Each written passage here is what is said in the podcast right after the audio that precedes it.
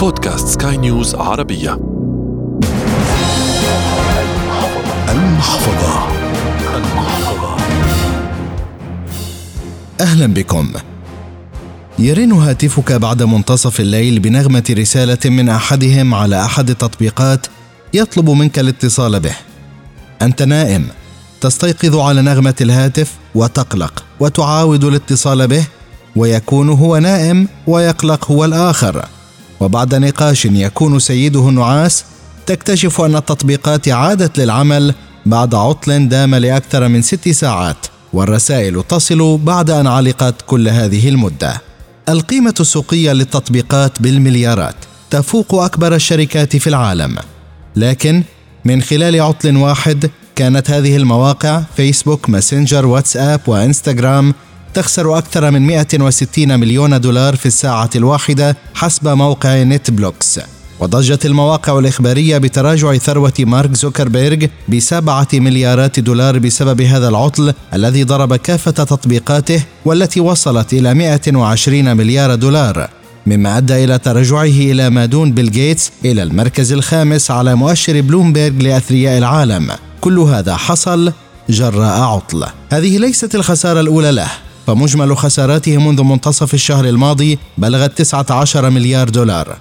عراب هذه المواقع شعر بغصة في قلبه جراء هذه الخسائر لكن حقق هذه المبالغ الخيالية منذ بدأ بتأسيس فيسبوك عام 2004 ثم بدأ بالسيطرة على سوق التطبيقات. في هذه الحلقة سنتعرف كيف من الممكن أن تؤثر خسائر هذه التطبيقات علينا. نستضيف في هذه الحلقة خبير مواقع التواصل الاجتماعي والأمن المعلوماتي فريد خليل. بداية أهلا بك. أهلا أهلا بك. شكرا على الاستضافة. أهلا. المستخدم العادي لمواقع التواصل الاجتماعي لا يهتم بأرباح أو خسائر هذه المواقع.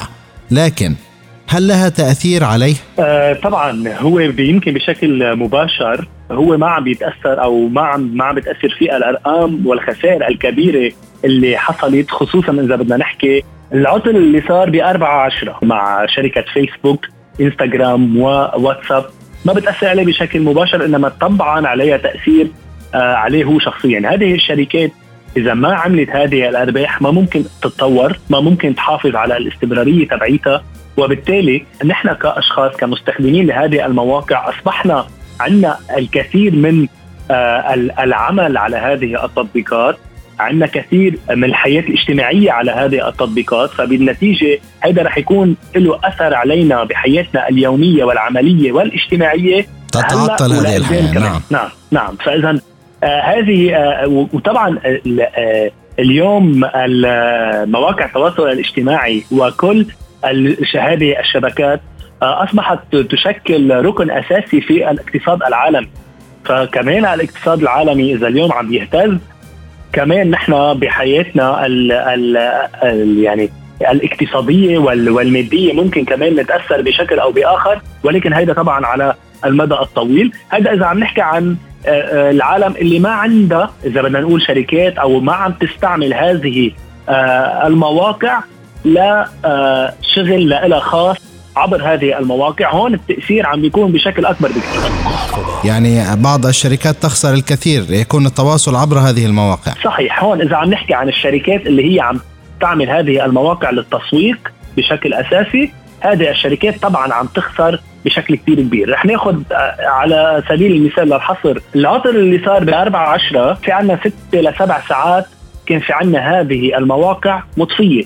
يعني في في في أشخاص كانوا حاطين إعلانات على هذه المواقع وعم تدفع مبالغ كبيرة، نحن عم نحكي عن شركات كبيرة جدا اللي بتعمل إعلانات بكافه دول العالم، ما عم ناخذ على نطاق صغير ضمن ضمن آه، آه، منطقة معينة، أنا عم بحكي عن شركات كثير كبيرة اللي بتعمل بكافه دول العالم، يعني عم بتحط مبالغ كثير كبيرة. شو رح يصير بهذه المبالغ؟ وين راحت؟ راحت بالهواء مثل ما بنقول، يعني راحت سدى هذه المبالغ ما وصلت لحدا ما حدا شاف ال ال الإعلانات. فإذا في خسائر مادية كبيرة على الشركات اللي كانت عم تعمل إعلانات خصوصا على هذه المواقع الإلكترونية. وأيضا من الممكن سيد فريد الأسهم. بعض الناس العاديين يكون لهم أسهم في هذه الشركات فتنخفض البورصة. صحيح. إذا اليوم الشركات ما عم بتبيع تأثرت مبيعاتها اسهمها رح تنزل. كل الشركات آه، التكنولوجية كانت الاسهم عم تتأثر لو ما هي كانت آه، عندها مشاكل تقنية.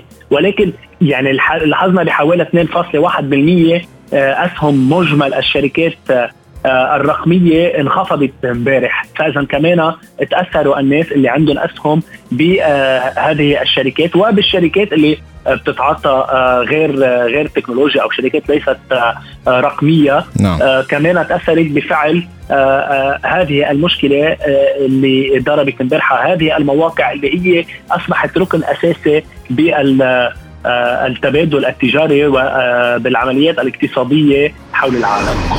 طب سؤال سيد فريد، أنا كشخص عادي أريد أن أجني أرباح من هذه التطبيقات، هل هذا ممكن؟ في عدة طرق وكل موقع بيقدر يعطيك طريقة معينة وطبعا هون بدنا نقسم أنا وين بدي أحط حالي شو في يكون مثلا إذا أنا شخص عادي آه عندي آه برودكت أو منتج معين آه أنا بصنعه بالبيت آه ممكن أحط هذا المنتج على هذه المواقع وأعمل إعلانات ويجيني طلبات عليه وإجني مصاري بشكل آه، طبيعي جدا آه، من دون ما يكون في كثير سرية لأنه هذه التطبيقات عندها عم نحكي فوق المليار ونص مستخدم حول العالم. يعني كل العالم اليوم وكل الشركات الكبرى والشركات الصغيرة والمتوسطة موجودة على هذه المواقع وكل الناس كمان موجودة على هذه المواقع. يعني أنا بقدر استهدف هؤلاء الناس المهتمين بالمنتج تبعي بشكل سريع وأجني أرباح بالمقابل لأني عم بقدم هيدي الخدمة أو المبيعات. ممكن أقدم خدمات مش بس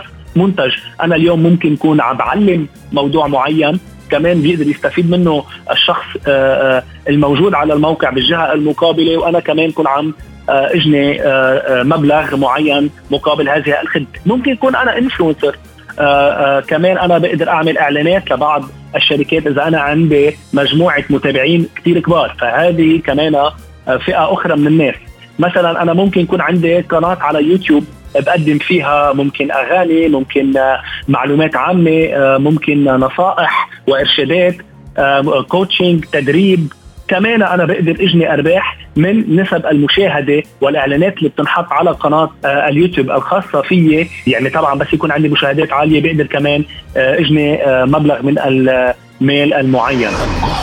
في النهاية نشكر خبير مواقع التواصل الاجتماعي والأمن المعلوماتي فريد خليل. شكرا سيد وإلى هنا نصل وإياكم إلى ختام هذه الحلقة من المحفظة والتي أتتكم عبر منصة بودكاست سكاي نيوز عربية على أبل وجوجل وسبوتيفاي. تقبلوا تحيات أحمد الآغا من الإعداد والتقديم ومن الإخراج الإذاعي غسان أبو مريم.